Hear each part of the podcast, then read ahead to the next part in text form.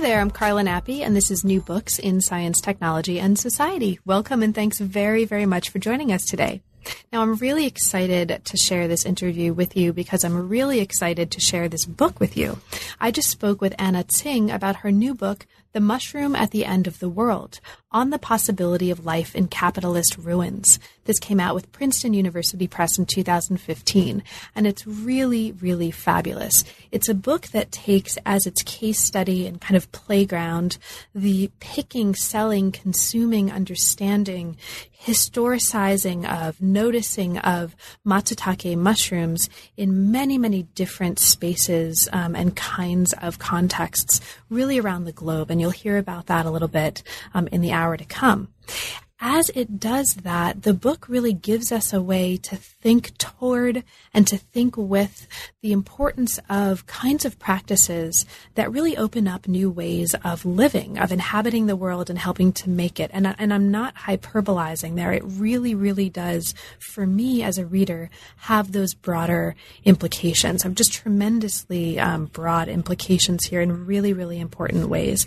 So you'll hear us in the next hour talk about the importance of of an art of noticing and noticing kind of with your whole body and your whole self. The importance of curiosity, um, of thinking about and, and, thinking with and helping to make academic and scholarly work into a playground um, the importance of collaboration, um, the importance of um, issues of scale, um, of uh, assemblage, of multi species worlds. There's so much going on here. It rethinks what history could be, it rethinks what capitalism could be and where it could be, it rethinks notions of freedom, and all in the body of a mushroom. So I hope you enjoy. Um, as I've mentioned, uh, it's really a fabulous book, and really, really, really, um, if you have the chance or if you can make the chance, get your hands on a copy because there are many, many chapters. Let me see. There are 20 chapters plus some interludes and other things um, that are just these short-ish bursts of ideas and energy and wonderfulness. Um, and so there's so much there to explore and learn from and learn with. Thanks very, very much for listening. Um, I really, as ever, appreciate your support um, and being here with us. And I hope that you enjoy. I really, really, as will probably be obvious, really, really enjoyed this one. Um, Anna was absolutely fabulous, and the book is fabulous. So thanks for listening. And here goes. I'm here today to talk with Anna Tsing about her really amazing new book, The Mushroom at the End of the World. Welcome to New Books in Science, Technology, and Society, Anna, and thanks both for creating an amazing book that I am super excited to talk with you about and to um, share with other people, and also for making time to talk with me today. Welcome to the channel. Thank you. So let's start, as is um, kind of traditional for the channel, by talking a little bit about how you came to the field, kind of broadly construed. What um, brought you to anthropology, and how did you kind of come to academic anthropology as a as a practice and as your profession? Uh, when I went to college, I'd never heard of anthropology, and I took an amazing course uh, in Introduction to Anthropology as a distribution requirement, um, not because I thought it was my special interest. And it had everything in it from human evolution to the structure of language to culture and politics around the world. And in fact, the professor uh, said something like, anthropology is the study of politically unimportant people which impressed me a lot. And uh, I took a few more anthropology courses, and indeed, I thought, oh, anthropology is the study of everything. And for a person who's curious, how could you resist the chance to study everything and its connections? So that's great and curiosity and the kind of um, the importance of curiosity right to making the kinds of worlds that we might want to explore and live in is actually very much a theme uh, at least for me in my experience as a reader of the book. So we'll, i'm sure we'll talk a little bit more about curiosity um, in the hour to come so, the book that we're talking about today focuses very specifically and very broadly on a particular mushroom, on matsutake mushroom, and the worlds that matsutake mushrooms create. How did you come to this particular focus? Um, and how did you come to decide to write a monograph on this particular mushroom? Perhaps I'm about to tell a similar story about how life uh, develops through the contingencies, the encounters that you have. And it's been a theme that I've written about too. So it's, it's probably okay to tell my own story that way. I had not heard of Matsutake. I was looking for a commodity chain that had a lot of cultural richness in it. And uh, by chance, I ran into a California mycologist David Arora, who told me about the matsutake. And he originally said there the buyers will spend a lot of time by the side of the road uh, because they don't open their tents until evening. They'd have a lot of time to talk to you. And so I, I went up there to this place that no one had heard of. Uh, and it was so completely fascinating, not just in terms of the political economy, but also in terms of the ecology. I just couldn't stop. Indeed, I should tell one story about that, which is I was so fascinated after my first month of doing a little research there that I contacted five of my colleagues and who worked in different parts of the world that were relevant to Matsutake. I said, let's do a group project. Uh, maybe it'll only take us three months. You won't have to interrupt your ordinary work very much to do this. And we, uh, much to my surprise, I thought maybe one person would come and talk to me, but every single one of them jumped at the chance to join what became the Matsutake World's Research Group. And my idea for three months that was uh, more than 10 years ago now. So everyone has been to continue to be fascinated by this mushroom and all of the worlds that it opens up for us. I had a chance to interview Michael Hathaway about his previous book, um, who, you know, was the first person from whom I heard about this research group and um, recently talked with Eben Kirksey about his book. And so um, I was really excited to also see you talking about this early on in the book. Um, so the, you talk here early on in the book about the importance of scholarly collaboration to forming this project, um, to helping it have the shape that it does, and specifically collaboration with this Matsutake World's research group. Um, you describe this as a, a way of exploring, in, in the words of the book, an anthropology of always in process collaboration. You talk about the importance of research categories developing with the research, not before it. And we learned that there's actually two, um, there are two more books to come from two other members of the group. Um, as a way to bring us into the book and into the project, for you, what were some of the most important collaborative practices that came out of this Matsutake World's research group that were formative in giving the book the shape and the research the shape that it has, and that others perhaps might um, take on for themselves as kinds of research practices? Let me say one founding idea was to not move too fast. I think people rush into their books and lose lots of opportunities. And we decided to take our time. And that's what it has taken us a rather long time. But as a result, we've gotten to do uh, rather unusual uh, practices that have enriched not just my research, but everyone in the teams, I think, uh, including we've had the chance to do research together. Uh, different team members have different regional specialties. So Michael Hathaway, who you mentioned, has worked on forests in Kunming throughout his career and was able to uh, bring both myself and Shiho Satsuka to see some of those forests. And we asked different questions perhaps than he would have asked. Um, and uh, that was a very exciting uh, chance to work with someone, which has not been an ordinary practice in social and cultural anthropology. Similarly, we worked together in Japan, uh, where because I don't have Japanese language skills, I really would not have been able to do anything important, except that several members of the team uh, not just Shiho Satsuka, but Lieba Faier and Miyako Inoue, uh, are uh, scholars of Japan and were able to carry various members of the team at different points over the years into scenes that we would never, ever have been able to work on separately, but that together we learned something um, that that emerged from the research encounter, not just of the different, not just of the uh, people that we were talking to, but also among the researchers ourselves. So, as we come into the book, I'll just say um, very, very briefly a little bit about the fieldwork that produced this. Um, so, mm-hmm. you and you described this early on that this is based on fieldwork during the Matsutake season between 2004 and 2011 in a range of places in the U.S., in Japan, Canada, China, Finland, um, and you talk about the importance of interviews with Matsutake traders, with scientists with foresters in those places and also elsewhere in Turkey, in Denmark, in Sweden. Um, so there's so we'll get into the kind of fruits of these travels in a moment.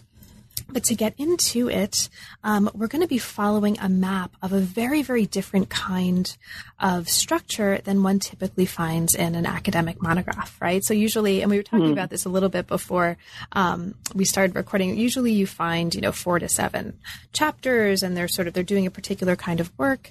The chapters here are very different. They're very short, and you refer to the structure of the book as a riot of short chapters. So, can you talk about the structure? Of the book and the kind of work that that does to support the kind of work you're doing um, in terms of your argument and your story. The chapter structure uh, came out of, of of a sort of meditation on who I wanted to read the book, and I was trying to write a book that maybe uh, could be read by students and scholars, but also by people who were interested in these topics who were not part of the university. And so the short chapter idea originally came from there. Also turned out to be lots of fun to write in short chapters, even though the, the problems for a scholar are that it's very hard to get the argument and the uh, data all into the same chapter. But uh, it's also that Matsutake as a topic was so productive in terms of my thinking that uh, the excitement of it made me unable to just have four or five chapters. I wanted to tell people about so many exciting things, even if I had to do just a burst of it. And um, I hope it works. I tried to create narrative arcs where, as in a novel, you try and follow the plot across chapters rather than each chapter being a self contained unit. It works really well, um, at least from my perspective, and that sense of excitement and that sense of bursting really comes through um, in the movement, as you mentioned it, from chapter to chapter to interlude and the photographs and everything. It's really great. So let's get into it. Let's okay. get into it. Um, so you bring us into a prologue that I'll just kind of briefly um, allude to for listeners so that they can have a sense of prologue experience as well. Um, the, the prologue starts, what do you do when your world starts to fall apart? You say you go for a walk, and if you're really lucky, you find mushrooms. In this prologue, um, you're introducing some of the concepts that we'll return to um, that really set the stage for, uh, for the book, right? The idea of precarity, um, the importance of the notion of living in our messes, the smell of the matsutake as a kind of autumn aroma, um, the ways that matsutake show a kind of collaborative survival, um, ways of thinking capitalism and, and, what capitalism might look like um, in the context that matsutake, uh, in the context in which matsutake emerge. Okay, and this brings us into the first part of the book, what's left. Now, in the first, uh, and as you mentioned, the chapters kind of flow into each other. So we're also going to kind of flow among the chapters and exploring them. One of the important um, concepts that comes up early on in this first part of part one is the idea of multi species worlds and assemblages right? Um, you mm-hmm. talk about the importance of um, of assemblages and of elements of assemblages as, in the words of the book, contaminated and unstable. assemblages also refuse to scale up smoothly. So let's explore assemblages um, in these terms and, and, kind of open that up a little bit. The book is going to argue that, uh, in the words of the second chapter, staying alive requires livable collaborations.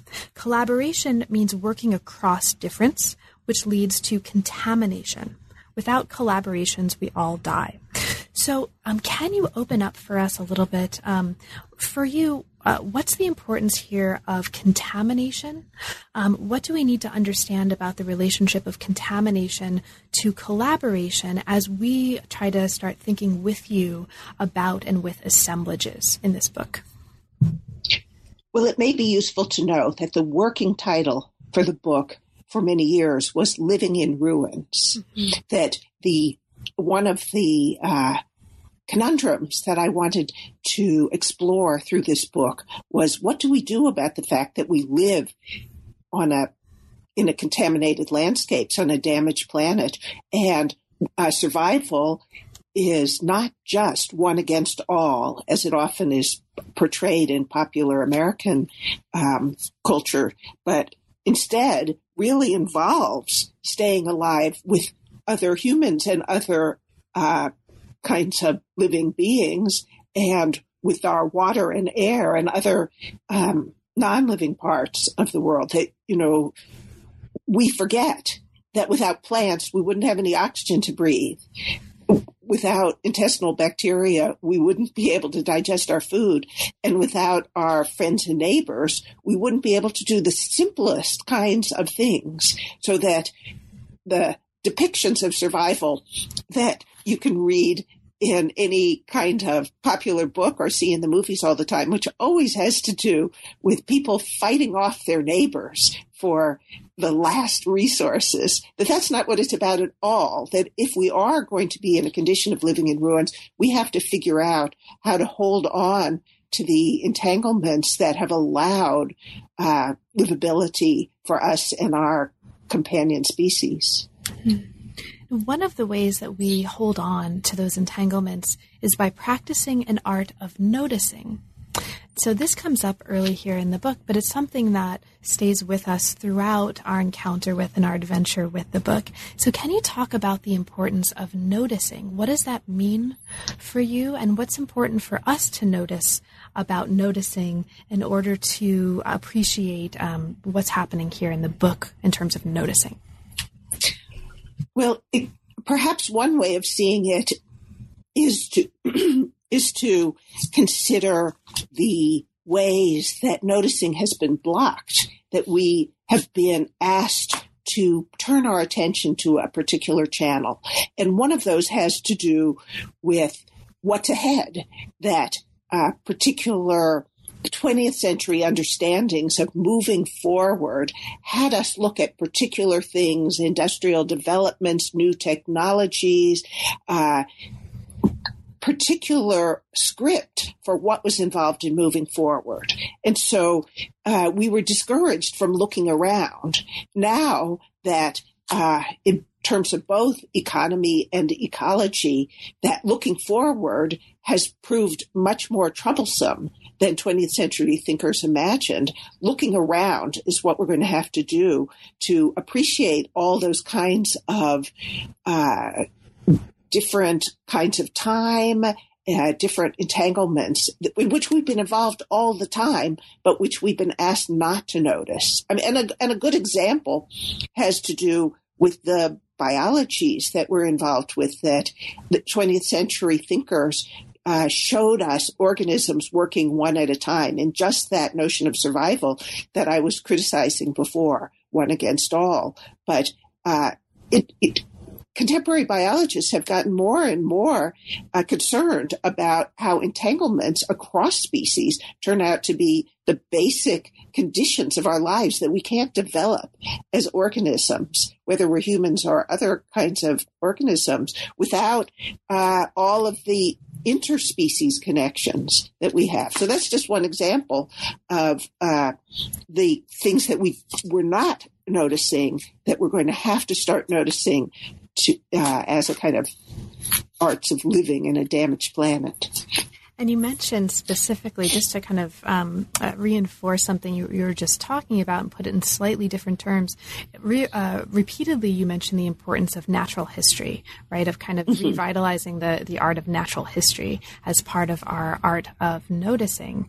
Um, and noticing is something also um, in the context of the book that we do not just with our eyes, right? But also with our whole bodies. Mm-hmm. We're dancing as we're noticing, we're smelling and learning how to smell as we're noticing, we're hearing. So noticing is something that's a kind of full body, multi-sensory experience as it emerges from the book. So not only are the elements of assemblages contaminated, as I mentioned before, um, but also just to um, uh, recap what I mentioned before, again, you said assemblages refuse to scale up smoothly. And as we move into the third chapter, you bring us into this issue of scale. To learn, uh, we have a problem, as you put it here, with scale. Um, and you turn us to um, an attentiveness to the unscalable, um, thinking about a theory of non scalability. Can you talk a little bit about that? Um, the importance of the unscalable, of non scalability, and of the problems with scale in terms of appreciating what's happening with Matsutake and its possibilities. Well, any relationship is non scalable in the sense that you can't just make it bigger without changing it. Uh, that that scalability that I was talking about, which is you could say the art of the plantation or of uh, industrial production, where you take a set of things and so simplify them that you can keep adding to them without changing anything. Uh, what that ignores is the importance of encounters and relationships in making us who we are, whether we're plants or whether we're humans.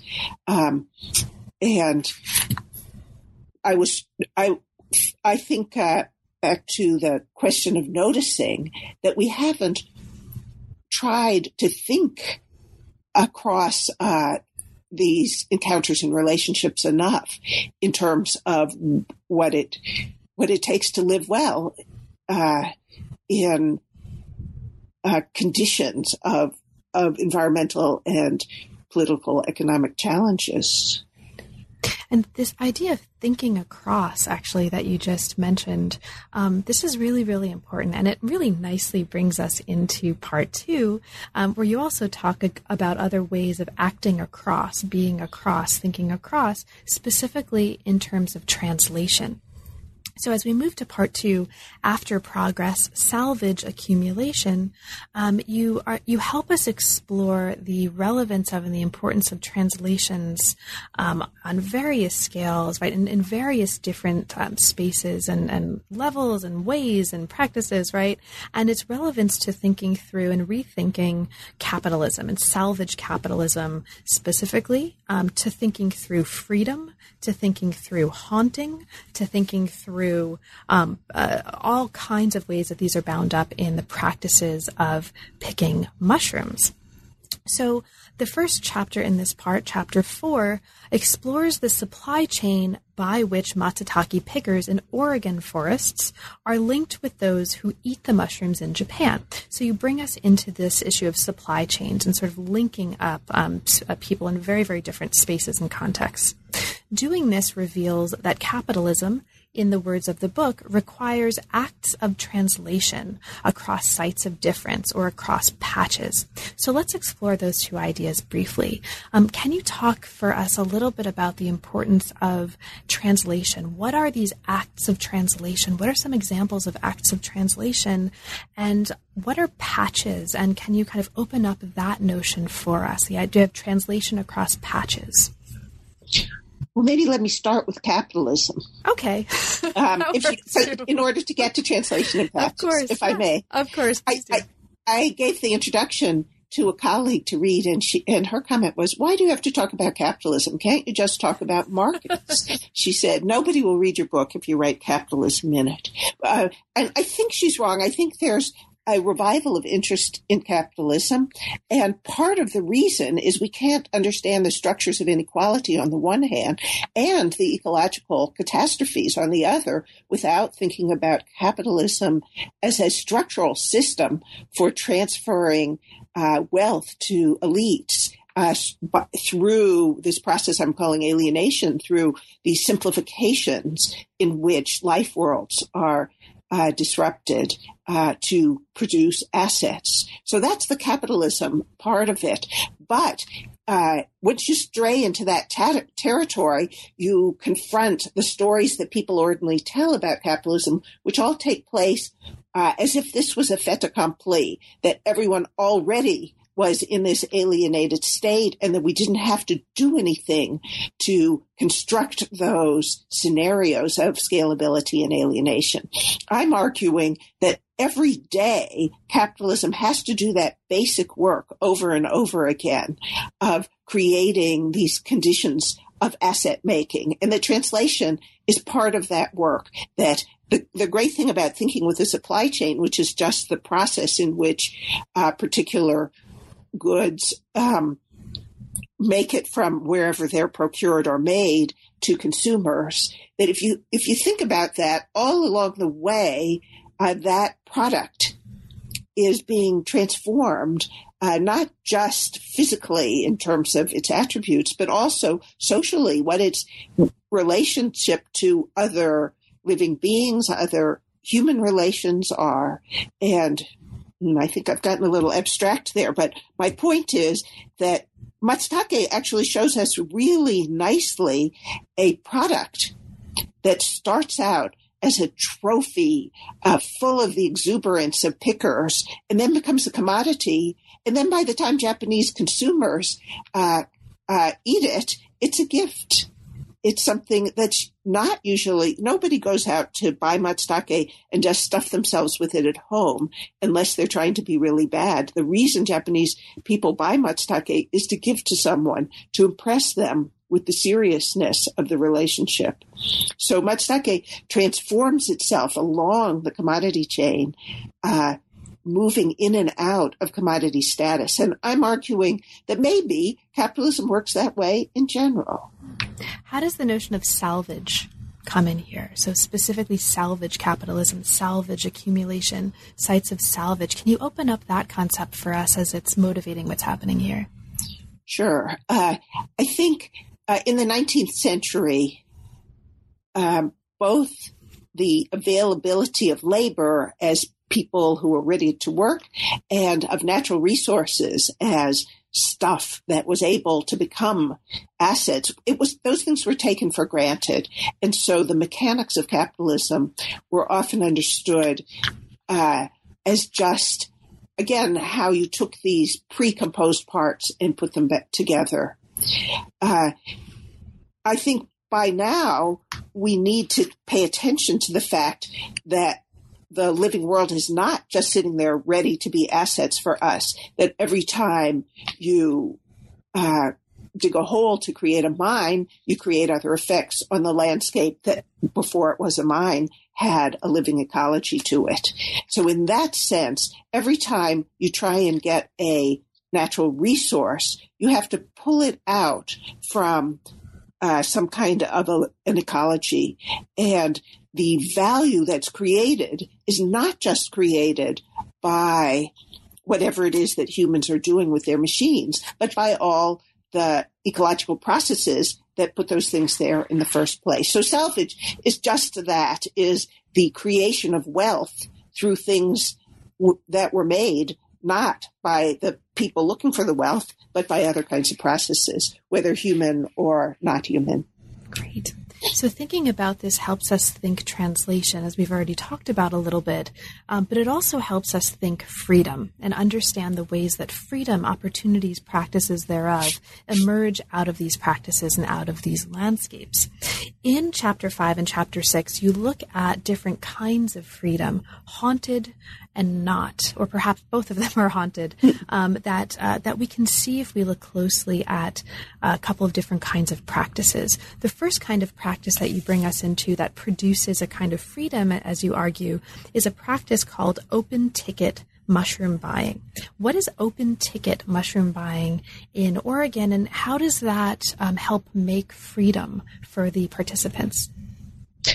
Well, first, let me say I learned a lot about freedom uh, working in the Oregon mushroom camps. And the first thing I learned is that I didn't know what it was, that I couldn't assume that I knew what it was. And I had to really listen to what they were saying and different mushroom pickers, because we haven't talked about this yet, but the mushroom pickers come from very different national and ethnic backgrounds. There's, uh, some there's white pickers, including quite a large number of white Vietnam veterans. Uh, there's pickers who are refugees from Laos and Cambodia. And those are the most uh, numerous of the pickers in the uh, place that I was watching the matsutake picking. So I had to listen to what they were saying about freedom because it didn't always uh, follow what my own stereotypes of what counted as freedom. And uh, the scene was haunted in part because of the irony that so many of these people had suffered the trauma of the U.S. wars in Indochina and the civil wars that followed afterwards, whether they were U.S. veterans on the one hand or veterans and survivors on the other hand from the Southeast Asian countries that were so torn up by these wars. So you get uh, very uh, strange confrontations among Southeast Asians and white veterans in the same mushroom patches here. And the freedom they're talking about is in part uh, their struggles uh, against what they saw as communist uh, regimes uh, as uh, anti-freedom in their in their ideas. So that's one meaning of freedom. At the same time, they're uh, want to be out there in the woods. Uh, so different pickers had very different stories of what counted as freedom, and it balled up many, many meanings of freedom. And so my first conclusion about freedom is you really have to listen to what people are saying when they use common words like that. Mm-hmm. What is the open? Can you say a little bit about the yes. open ticket system? What's what's sure. going on there, and why is that important to the story? Uh, yes. Uh, so open ticket means well, uh, first, I need to say that the price of matsutake, much more than any other wild mushroom sold in the United States, um, uh, ricochets from quite high to quite low. During the period of my research, it got as low as two dollars a pound, and for the top mushrooms, and as high as sixty dollars a pound. And ten years earlier, it got as high as six hundred dollars a pound. So the price uh, roller coasters from high to low even in a single night, the price per pound might be $10 different at one point in the night and another point. And open ticket is the, the practice uh, that buyers uh, use to say that if a picker sells his or her mushrooms early in the night, which is to the buyer's advantage, and the price uh, goes up in the same night, the picker can come back and uh, take the difference. Uh, so this is a technique to encourage pickers, uh, but maybe it needs to be contextualized a bit in the scene, which is a whole bunch of pickers are out there as independent uh, foragers, all taking their own expenses and their own camping equipment. They're out there in the national forests. Uh, picking mushrooms. And then all these buyers set up tents by the sides of the road. They're also independent and they sell to uh, what I call bulkers, people who bring the mushrooms together and sell them to exporters, many of which are in Vancouver, British Columbia. Uh, even though this is in Oregon, uh, and that's just for historical reasons. But in this rather wild scene, the buyers are competing for pickers. The pickers are pushing for higher prices. Uh, one of the meanings of freedom is the ability to sell your mushrooms to anybody you want, uh, for the buyers to sell their mushrooms to anyone they want. So there's a commitment to freedom. Uh, open ticket is seen by the buyers as a way that the pickers have pushed them to offer better deals in a sense. Uh, and it gives a sense of the commitments to certain kinds of freedom in the mushroom buying scene.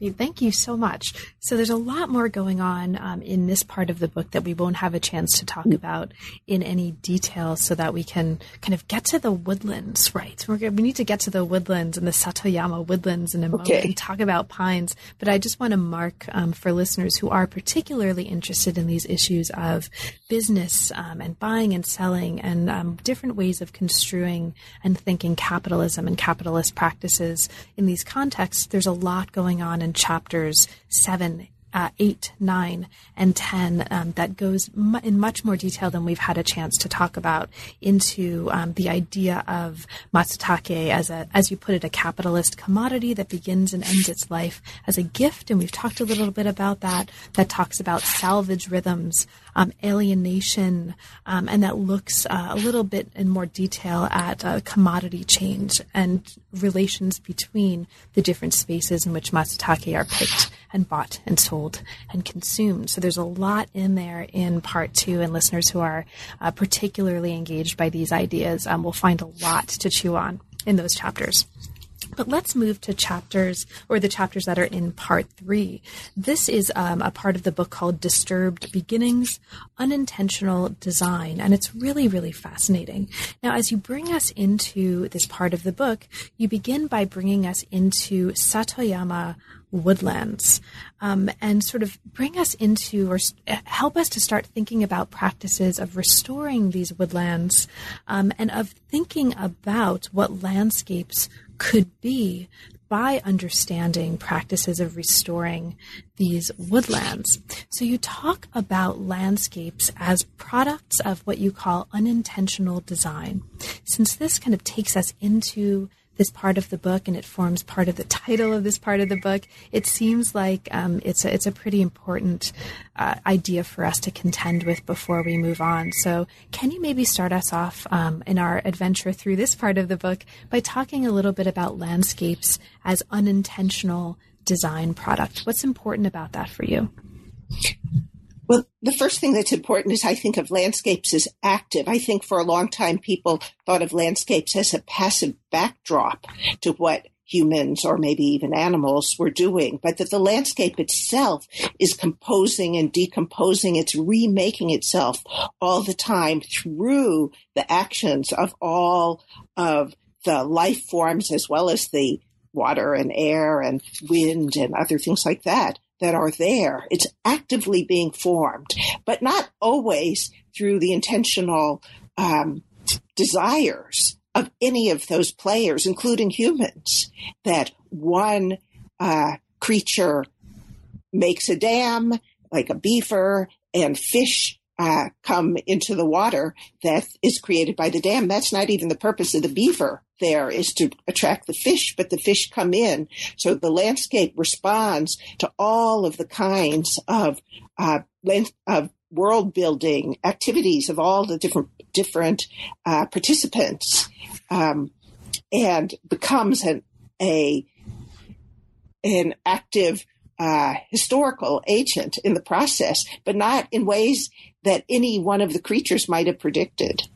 And in fact, you talk in one of the chapters in this part of the book about landscapes um, or landscape itself as the protagonist of an adventure. And the spirit of adventure um, and fun is something that very much emerges from every part of the book and really kind of explodes in ebullience um, in part three and part four. So we're going to uh, keep that with us um, for the rest of our conversation. So, as um, we move f- further into the book, talking about the importance of lots of different participants, as you were just talk- uh, mentioning, we really get a sense of this and its implications uh, in chapter 12. So, as a historian, um, this is, of course, one of my favorite chapters, right? There's a chapter called History.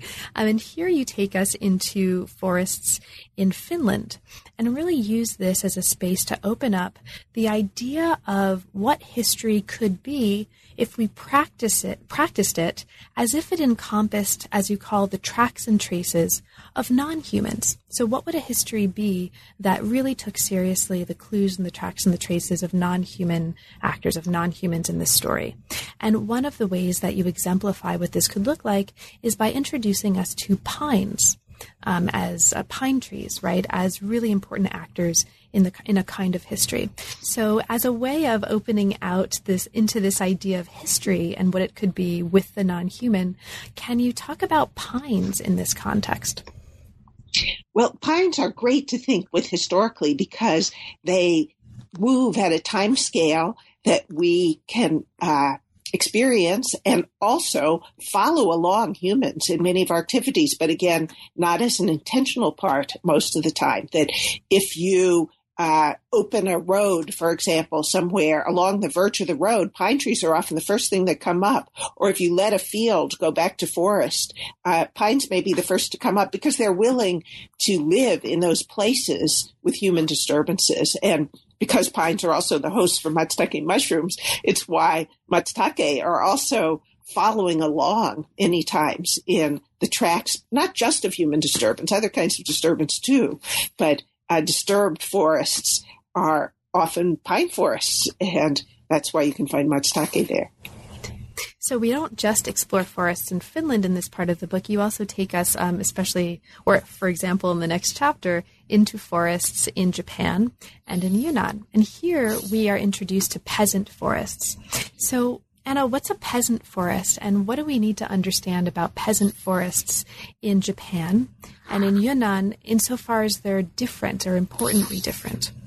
Well, these are forests that were very much used as part of uh, small scale cultivation that in places like Japan, for example, where they didn't use uh, animal manure to fertilize the uh, fields, they brought green manure from the forest. They raked the forest and pulled the leaves and the uh, pine needles and other things and piled it up and created a green manure that was essential for growing rice or other things in peasant fields. They also used it for firewood, for charcoal, for all kinds of non-timber forest products, including matsutake mushrooms, but also fruits and uh, herbs and all kinds of uh, stuff. So peasant forest is one that's being actively used uh, by small scale cultivators and in the process transformed as to what kind of ecology it might be it's often a more open forest because, well, uh, because the use of things keeps uh, gaps in the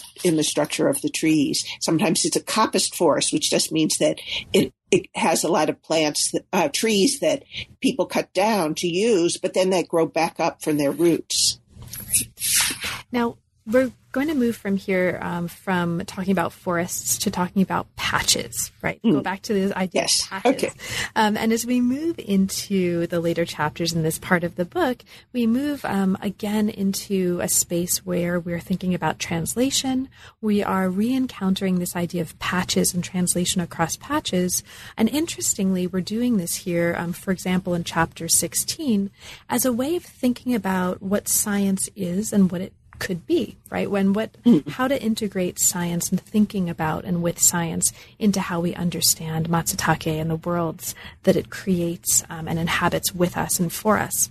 And actually, chapter 16 and 17 both kind of do this. But let's start with 16. So in 16, um, you ask us to consider science as what you call a translation machine.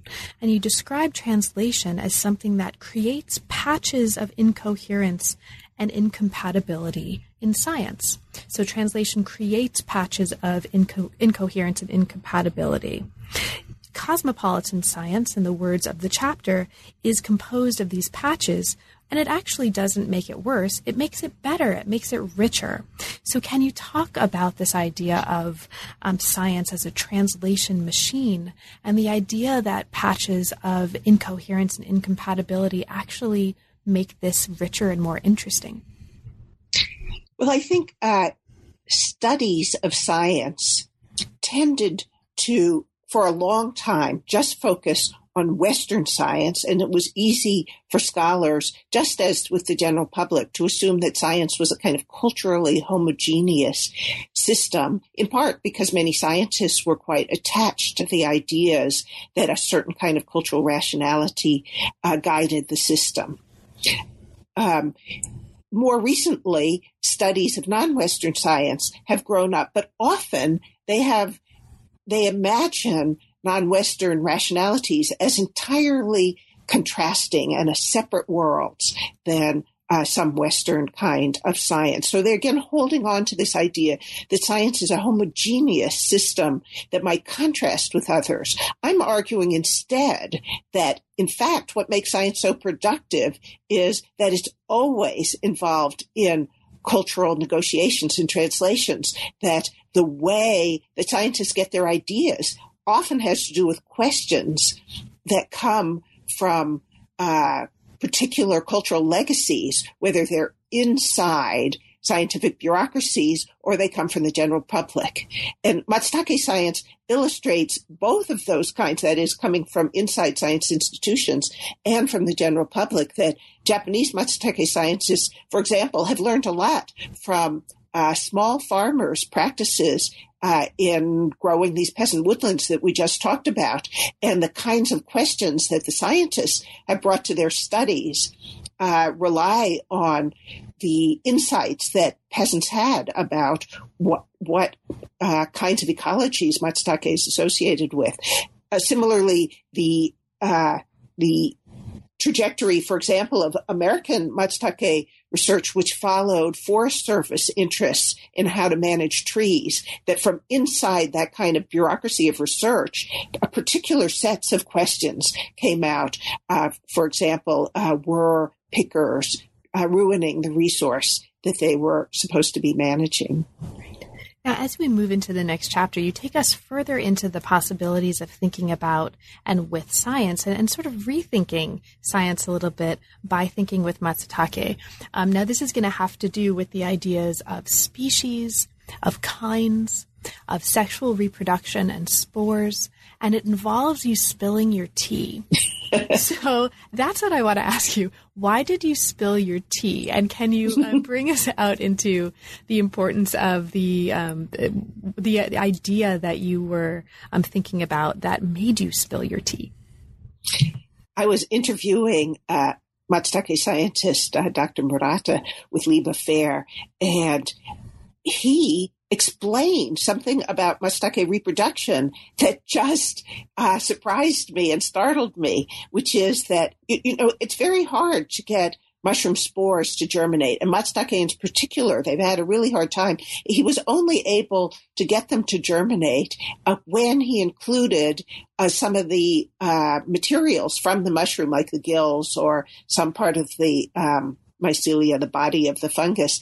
And uh, this was a hint to him that there was something interesting about this reproduction going on. And what he found was that a lot of the spores, rather than doing what we'd expect, say, from an animal model of reproduction, which is getting together with another spore, uh, of a different mating type and forming a new individual. They do that, but they did something else. They reunited with the parental body, forming a source of genetic variability inside the parental body. So it's as if the parental body then became, uh, well, what's called a mosaic. It had multiple kinds of genetic material inside it rather than one genetic material individual. These uh, Matsutake, uh, you know, organisms had many kinds of individuals inside them. And indeed, you know, ever since that interview, it's turned out that more and more organisms are like that, that they've found that humans have a lot of different genetic material in them. That uh, you have your siblings' genetic material in you, your mother's genetic material in you, all kinds of mixtures uh, that threaten the idea that we're one genetic individual. When you really think about that, it really blows your mind a little bit, right? yes. really, really mind blowing to think of that way. And mushrooms got us there, right? Yes. We got there through mushrooms. So as we move from kind of getting our minds blown and spilling your tea and the genetic uh, mixtures and individuals within individuals, etc., we move into the fourth part of the book.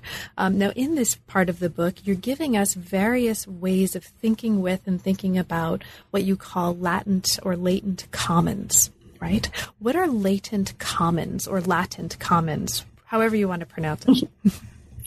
uh, I wanted to, to argue that the kinds of entanglements that Matsutake show us are uh, allies that we don't even notice most of the time, and that we need to not just notice, but to respect in our ideas of what it's going to take to live. Uh, that if we don't respect these allies and maybe even build something with them, uh, we're in deep trouble.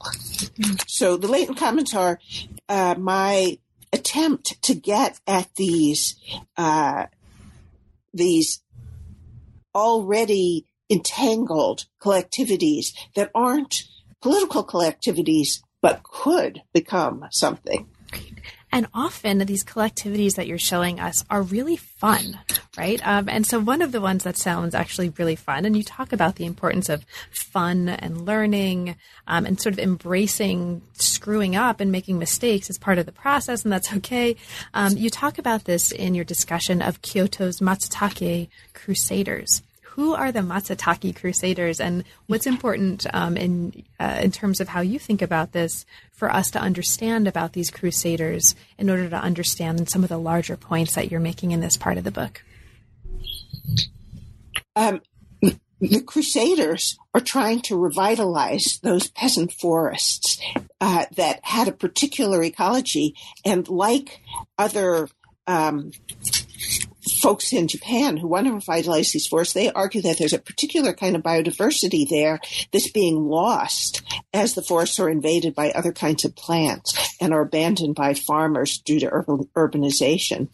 But they gather everyone from students and housewives, retired people, uh, people with jobs who are out there for the weekend to come and work on revitalizing forests. And they make it uh, a learning experience. They bring kids and old people, uh, and it becomes a way to reconnect with the landscapes around them.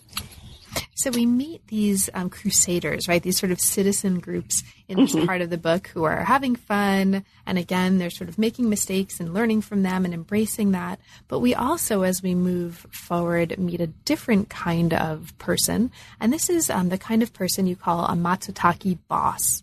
This is um, a kind of person that we meet in the context of contemporary Yunnan.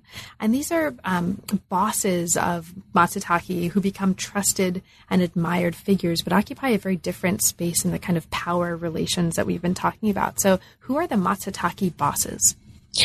Well, uh, first of all, the boss is an incredibly admired figure in Yunnan, and almost everybody we talked to wanted to be a boss. That there was a sense that being a boss, that is an entrepreneur who also has some other people uh, following them around, trying to get in their shadow of their entrepreneurship, uh, is the contemporary figure, I think, of success. And so these Matsutake bosses are able to pull together a local scene where they have uh, privileged access to the mushrooms and then are able to haggle with them in the downstream markets uh, to um, to pull together a small world of private wealth, which is very much admired in the area that I was working. So, um, my advice, if you ever, um, as the members of the Matsutake Worlds Research Group, decide to launch a couple of softball teams have games, one of you should call yourselves Matsutake Crusaders, and one of you should call yourselves the Matsutake Bosses. So that's just advice. You don't have to take that up, but I think they would make great names for softball teams.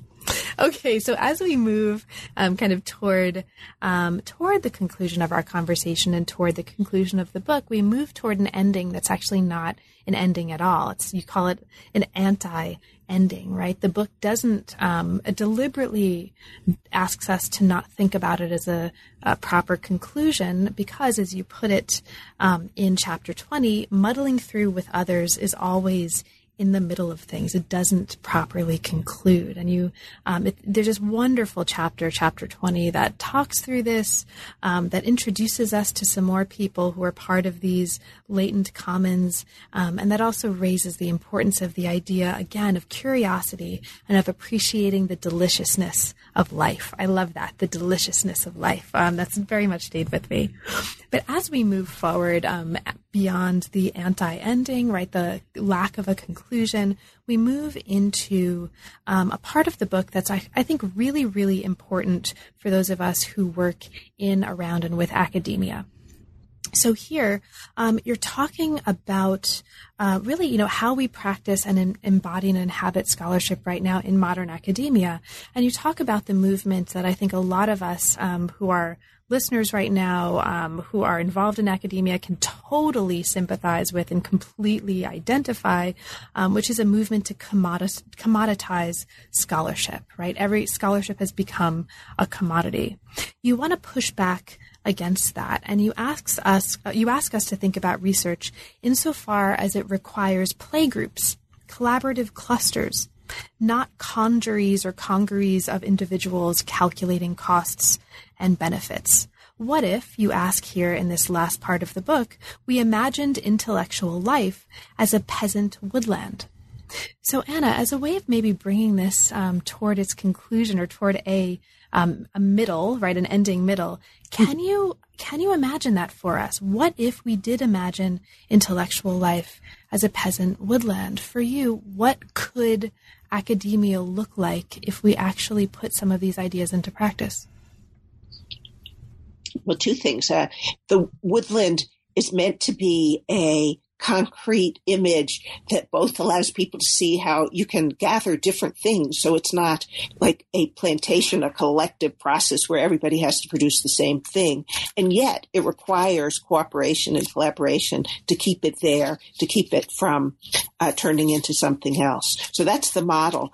Uh, but uh, it seems to me that the that when you're dealing with any important uh, scholarly challenge, you might want to have other people to work at on it, not just in the same way, but in different ways. So I'm involved now in a, collaboration that comes straight out of the work of this book to bring biologists together uh, with uh, humanists, ecologists of various sorts, and humanists and occasional geographer. I mean, geolo- geologists, as geographers too, uh, but uh, the attempt is to address some of the problems of the Anthropocene, that is the epoch of human created environmental change. Uh, and I'd like it to be that kind of play group, exactly, where people use different approaches, but we can work together to figure out what's going on through those arts of noticing.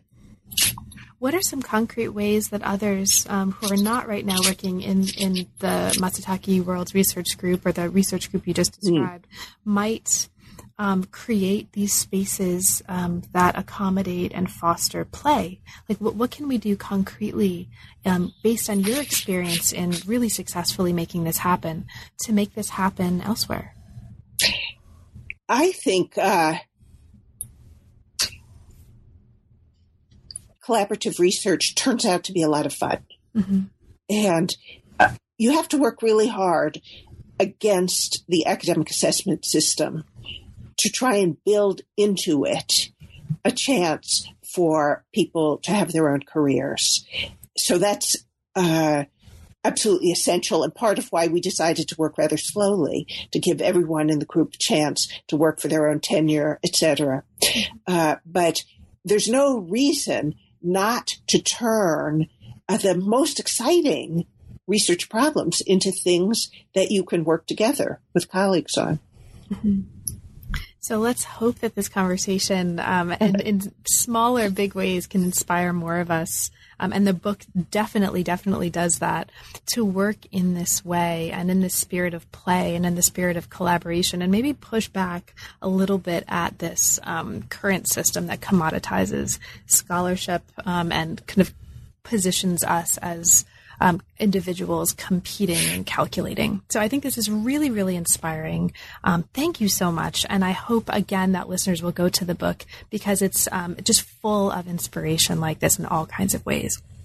So Anna, now that we're at the end, um, of course, or at, at, a sort of end, I kind of hesitate after reading the book, right? The anti-ending to, to position this as an end, but, um, you know, for, for what it's worth, there's a lot that we didn't have a chance to talk about, right? There's a ton of stuff in the book, um, that we, that we didn't have a chance to touch on. Is there anything in, in particular, anything specific, um, that we didn't have a chance to talk on, to talk about, um, to talk on, to talk around, to talk with, um, but that you'd like to mention for listeners?